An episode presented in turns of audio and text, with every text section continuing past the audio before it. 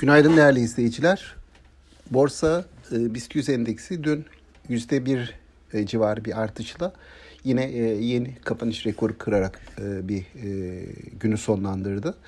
Baktığımız zaman dolar bazlı endekste de e, yaklaşık olarak Mart 2018'den bu yana en yüksek seviyelere ulaşılmış oldu. Dünkü işlemlerde özellikle banka hisselerinin e, ağırlığı vardı. Banka hisselerine gelen alımlar ön plana çıktı.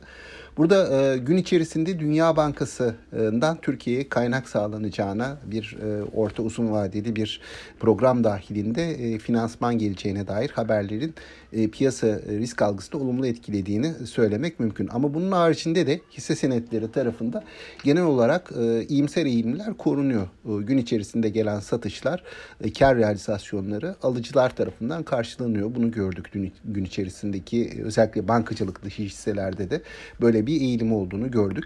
Bugün orta vadeli program açıklanacak. Bu program da yine piyasanın yakından takip ettiği gelişmelerden birisi ve e, ya e, hafta sonuna doğru da yani cuma günü de e, Fitch'ten gelecek Türkiye'yi derecelendirme e, ya da daha doğrusu değerlendirmesi piyasa tarafından bekleniyor.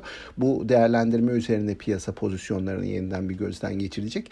Biz piyasanın mevcut yukarı yönlü iyimserliğinin orta vadede e, korunabileceğini düşünüyoruz. Gün içerisindeki e, satışların e, şu anda henüz piyasa tarafından e, rahatlıkla karşılanabildiğini görüyoruz.